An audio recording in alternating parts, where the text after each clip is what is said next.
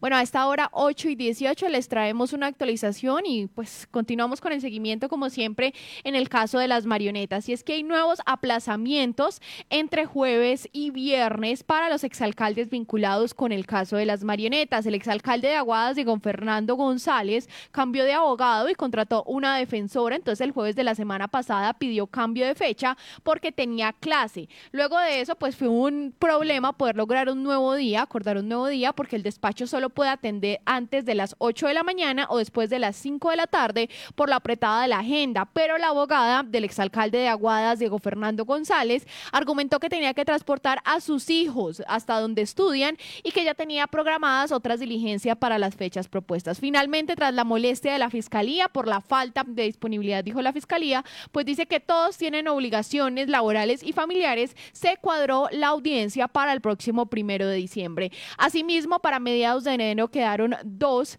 de los exmandatarios de Villa María, Andrés Aristizábal de Alcalá, Gloria Raigosa, y de la Merced el exmandatario Jonathan Vásquez. Esta vez fue porque un juzgado se le alargó una audiencia y la Fiscalía solicitó reprogramar, dado que tenía otra diligencia en la tarde. Al exalcalde Jonathan Vásquez de la Merced le renunció el defensor, y por último, para el de Samaná, Alfredo Odacid Valencia, pues se tenía que ir a otra parte en la mañana, pero la Fiscalía pues retiró la solicitud. Entonces hay nuevos aplazamientos en las audiencias para verificar los preacuerdos acuerdos en el caso de las marionetas.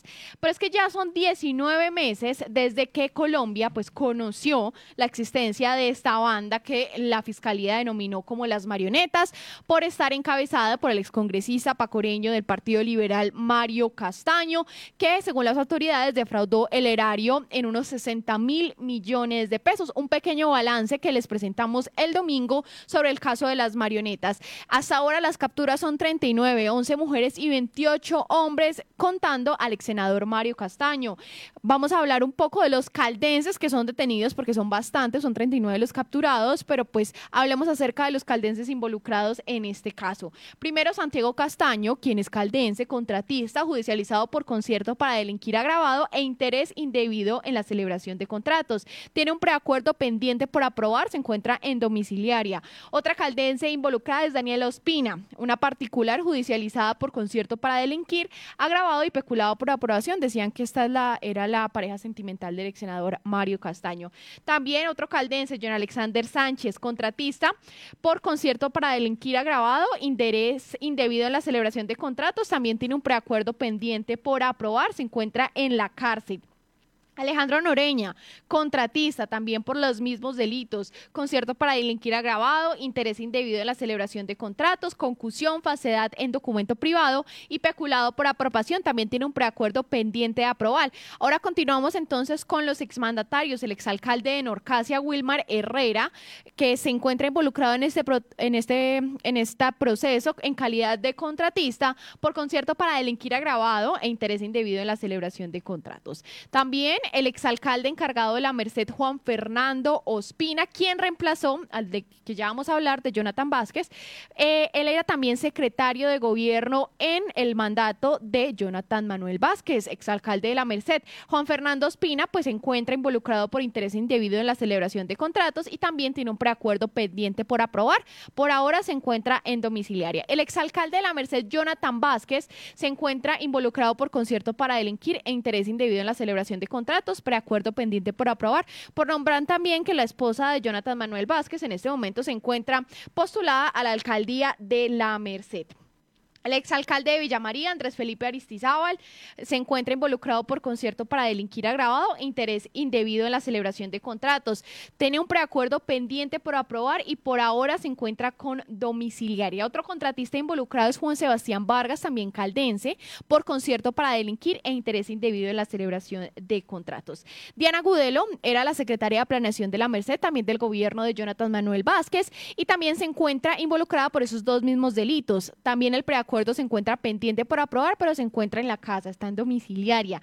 El también otro caldense que se encuentra involucrado en este caso, ex el exalcalde de Aguadas, de quien estábamos hablando, Diego Fernando González, quien aplazó pues la audiencia hasta el primero de diciembre, se encuentra en preacuerdo pendiente por aprobar, como ya les estábamos contando. Olga Lucía Botero, de la empresa regional del norte de Caldas, también caldense, se encuentra en proceso por concierto para delinquir agravado, interés indebido de la celebración de contratos, acuerdos restrictivos de la competencia y enriquecimiento ilícito del servidor público, y el preacuerdo está pendiente por aprobar. En, ella se encuentra en domiciliaria. Otro contratista, este específicamente de los contratos de Aguadas, es Mauricio Quiceno, y también se encuentra por concierto para delinquir agravado, interés indebido de la celebración de contratos, acuerdos restrictivos de la competencia y enriquecimiento ilícito de servidor público. Álvaro Suárez, otro contratista de Aguada, se encuentra por los mismos delitos. Fabio Rodríguez, otro contratista, pues se encuentra por los mismos delitos. Andrés Marín Henao, particular, los mismos delitos.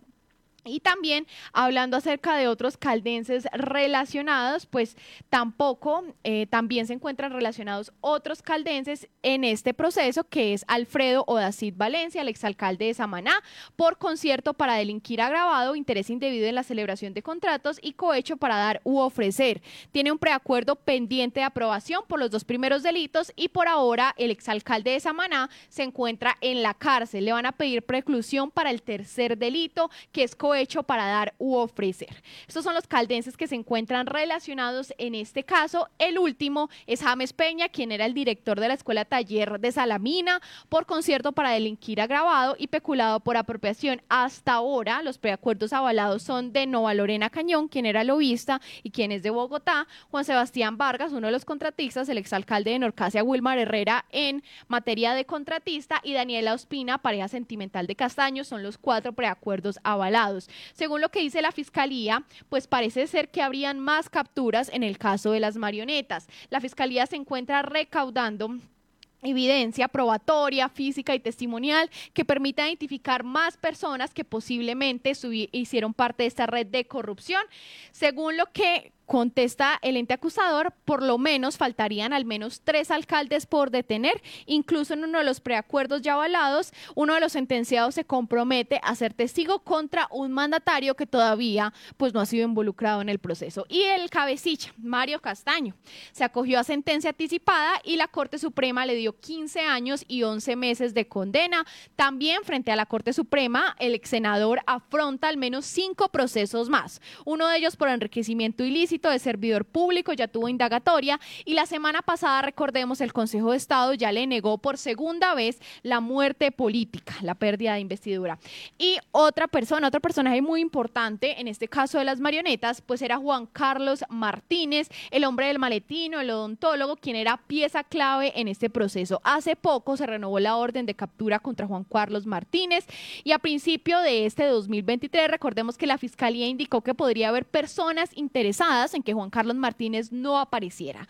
Como lo contó pues este medio de comunicación en marzo de este año, el personaje intentó un acercamiento con la Fiscalía para su entrega junto a su esposa, pero al parecer todo se cayó porque el fiscal no quiso firmarle un documento previo. Se cree, según dice, según dicen algunos, que se encuentra escondido en Venezuela.